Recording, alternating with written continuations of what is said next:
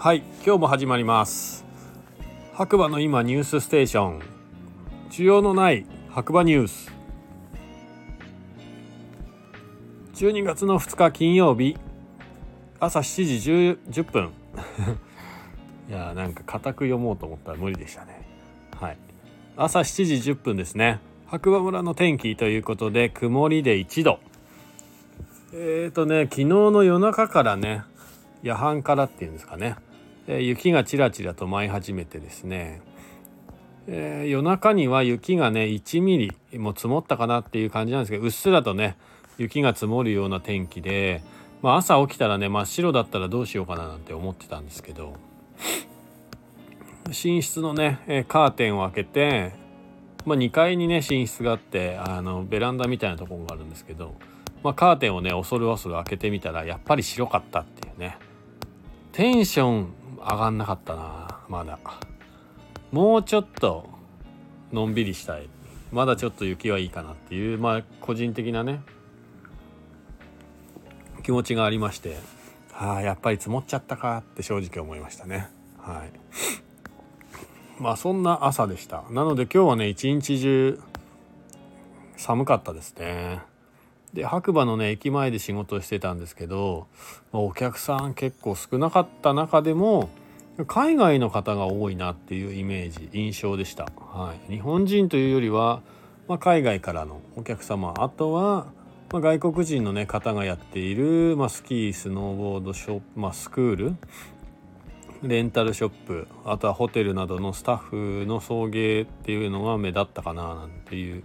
駅前の様子でしたね。はい ということでね改めまして、えー、こちらの番組はですねスタンド FM をキーステーションに、えー、ポッドキャスト SNS を通じて全世界に放送しております、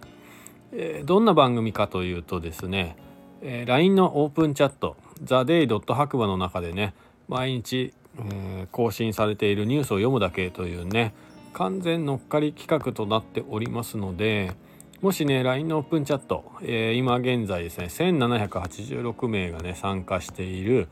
超マンモス白馬のドローカルチャットルームになってます。こちらね興味ある方はいつもね下の方にリンクが貼ってありますのでそちらの方からね是非参加していただければななんて思います、えー、中ではねこういうニュースとか、えーとローカルのなんかこうね薪どこで買ったらいいんですかみたいなもう生のね生きた情報生の生きた情報？生きた情報がですね常に飛び交っておりますので是非活用していただいて楽しい白馬ライフを過ごしていただければなと思います。改めまして そう改めまして額です。えー、っとですね僕は、えー、JR ね白馬駅のロータリーの中で白馬コーヒースタンドというね、えー、コーヒーショップを担当してましてそちらでですねコーヒー入れたり、えー、焙煎したり、まあ、そんな感じの仕事をしています。まだ商品開発とかもねしてますんでもしね興味ある方、まあ、自分のところのねブレンドとかね作りたいよっていう方いれば、えー、どしどしとご相談していただければなと思います。それではね今日もニュースいきましょう。白馬の今朝刊新聞ということで1個目。スケートボード日本選手権。白馬村出身17歳那原選手が優勝。えーとこちらの記事は Yahoo ニュースですね、えー、スケボー日本選手権。14歳の草木ひなのが優勝。大会初の連覇に嬉しいしか出てこない。えーとこちらのは読売新聞の記事ですかね。ヤフーニュースの中のね。はい。スケートボード日本選手権最終日。27日新潟村上市スケートパーク。男女パーク決勝が行われ女子は14歳の草木ひなのが55.10点をマークし大会史上初の2連覇を果たした。地元村上出身の菅原芽衣が50.53点で2位。妹の瑠衣が3位に入った。男子は17歳の永原ユーロが永原ユーロが69.77点で史上最年少で初優勝した。昨年覇者の笹岡健介が64.57点で2位栗原連平が3位北京五輪スノーボード男子ハーフパイプ金メダリストの平野歩夢東京インインカラミは右膝の怪我もあり7位に終わった。ということでですね、えっ、ー、と、ユーロ選手の、ね、記事だけちょっと読みますかね。17歳永原、パーク最年少初 V。昨年5位の永原が2回目に70点に迫る高スコアを出して男子パーク初制覇。高難易度のトリックを次々に決め、ほっとしていると笑顔を見せた。長野県白馬村出身の17歳は今季4月の日本オープンで優勝すると X ゲームズ千葉大会でも日本勢最高の4位を4位と飛躍を遂げパリ五輪へ歩みを進めている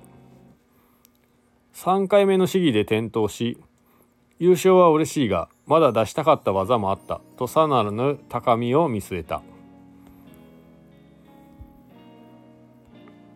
ということでですねえー、長野、ね、県白馬村出身のユーロ選手ですね永原ユーロ選手が最年少でスケートボードね、えー、パークで優勝日本選手権で優勝ということでおめでとうございますイエイいやまあねこういった選手が出てくると今までやっぱ冬のイメージしかないね白馬村がですねグリーンシーズン違った意味で、まあ、横乗りでねスケボーとかでね、えー、話題になればまたそれはそれで新しいお客様たちがね遊びに来てくれるというか、まあ、スケボーの聖地みたいにねなっていけばいいかななんて思います。ここでねあとは行政が絡んでくれてですね。もうもう少しねそういう設備施設などをね整備していただければいいななんて思うんですけどやっぱりこれね個人でね、あのー、施設運営などなどはね大変ハードルが高いと思いますんで是非これをきっかけにね白馬村の行政が、えー、なんか協力していただける体制ができていったらいいななんて思いましたね。はい。まあ、改めまして永原選手おめでとうございます。それではね朝刊新聞の2個目白馬村のオーブス株式会社良質な天然水をベースにナチュラルケアブランドを発表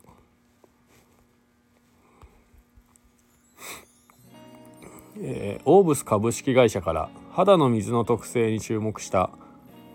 メゾンドアクアが新登場。長野県白馬村に研究所を置くオーブス株式会社が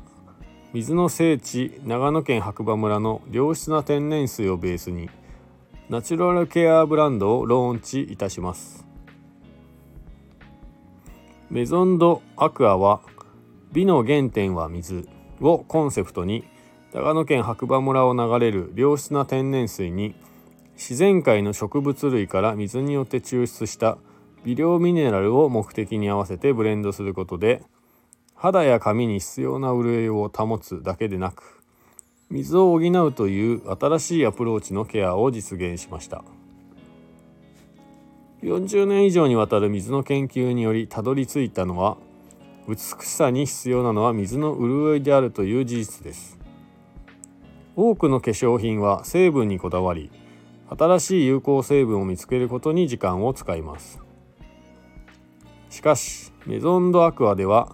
生物植物に含まれる生態水の研究による独自の水のブレンド技術で製品のベースになる原水を目的に合わせて開発しました。水にこだわったからこそできるナチュラルなものづくりを行っています成分は原種に近い植物類から抽出された天然精油を使用し海面活性剤防腐剤乳化剤アルコール等の添加物を使用していません。多くのケア用品では成分が重要視されてしまいどのような水を使うかはあまり意識されていません。メゾンドアクアは使用する水にこだわり肌や髪に合った水を届ける新しいタイプのライフケアブランドですということで。いや読むの疲れますねこれ。はい。まあとにかくねまあ水にこだわった肌に優しい化粧品ということなんですかね。うん。はい。まあより詳しい情報を知りたいという方は株式オーブス株式会社のホームページからですね。LINE のオープンチャットの方から記事をね読んでいただければなと思います。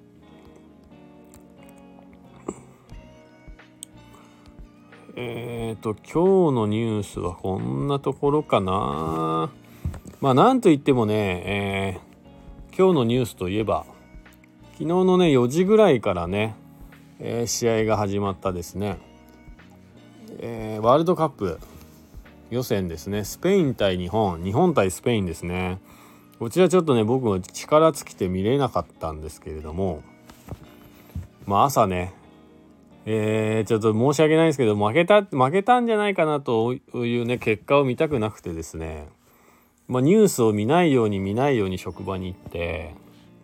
でなんかこうついにねまあ LINE とかをチェックしなきゃいけないんで開いてニュースのところをね恐る恐る開いたら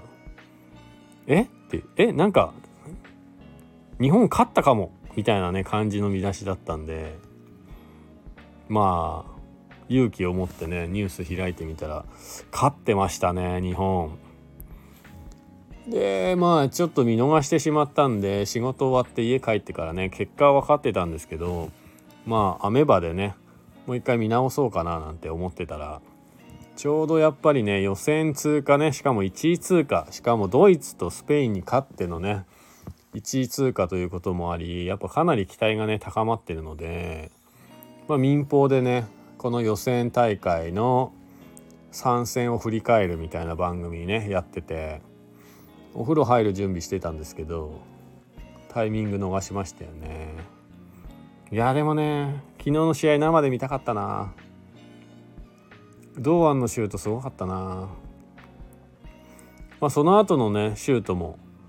まあ、すごかったんですけどいやなんといっても1点目同点のね堂安のシュートすごかったですねちょっとね次のえー、ベスト6、まあ、クロアチアの試合みたいなんですけど、まあ、ちょっと期待しちゃいますね。というか期待せざるを得ないでしょうね今回の内容を見ると。はい。まあなんか世の中で今ねサッカーで、まあ、暗いニュースが多い中でね明るくしていただいてるっていうのはすごいいいなって思います。いやサッカー今回ワールドカップ面白いですね。うん、でホンダの解説が今話題になってますね面白いっつってね。うん。まあ、松木さんとかも好きですけどホンダもねちょこっとテレビでねやってたんですけど面白いですね確かに。うんうん。まあそんなこんなで次の試合がなんか5日か6日みたいでちょっとね時間が空きますが選手の皆様ねモチベーションを保ってですね是非次のクロアチア戦頑張っていただければなと思います。今度はちょっと生で応援したいなとうん思いますね。はい。期待大ですね。ベスト8いきましょう。まあそれではね今日はこの辺で失礼したいと思います。はいまた次回ねお耳にかかりましょう。じゃあね。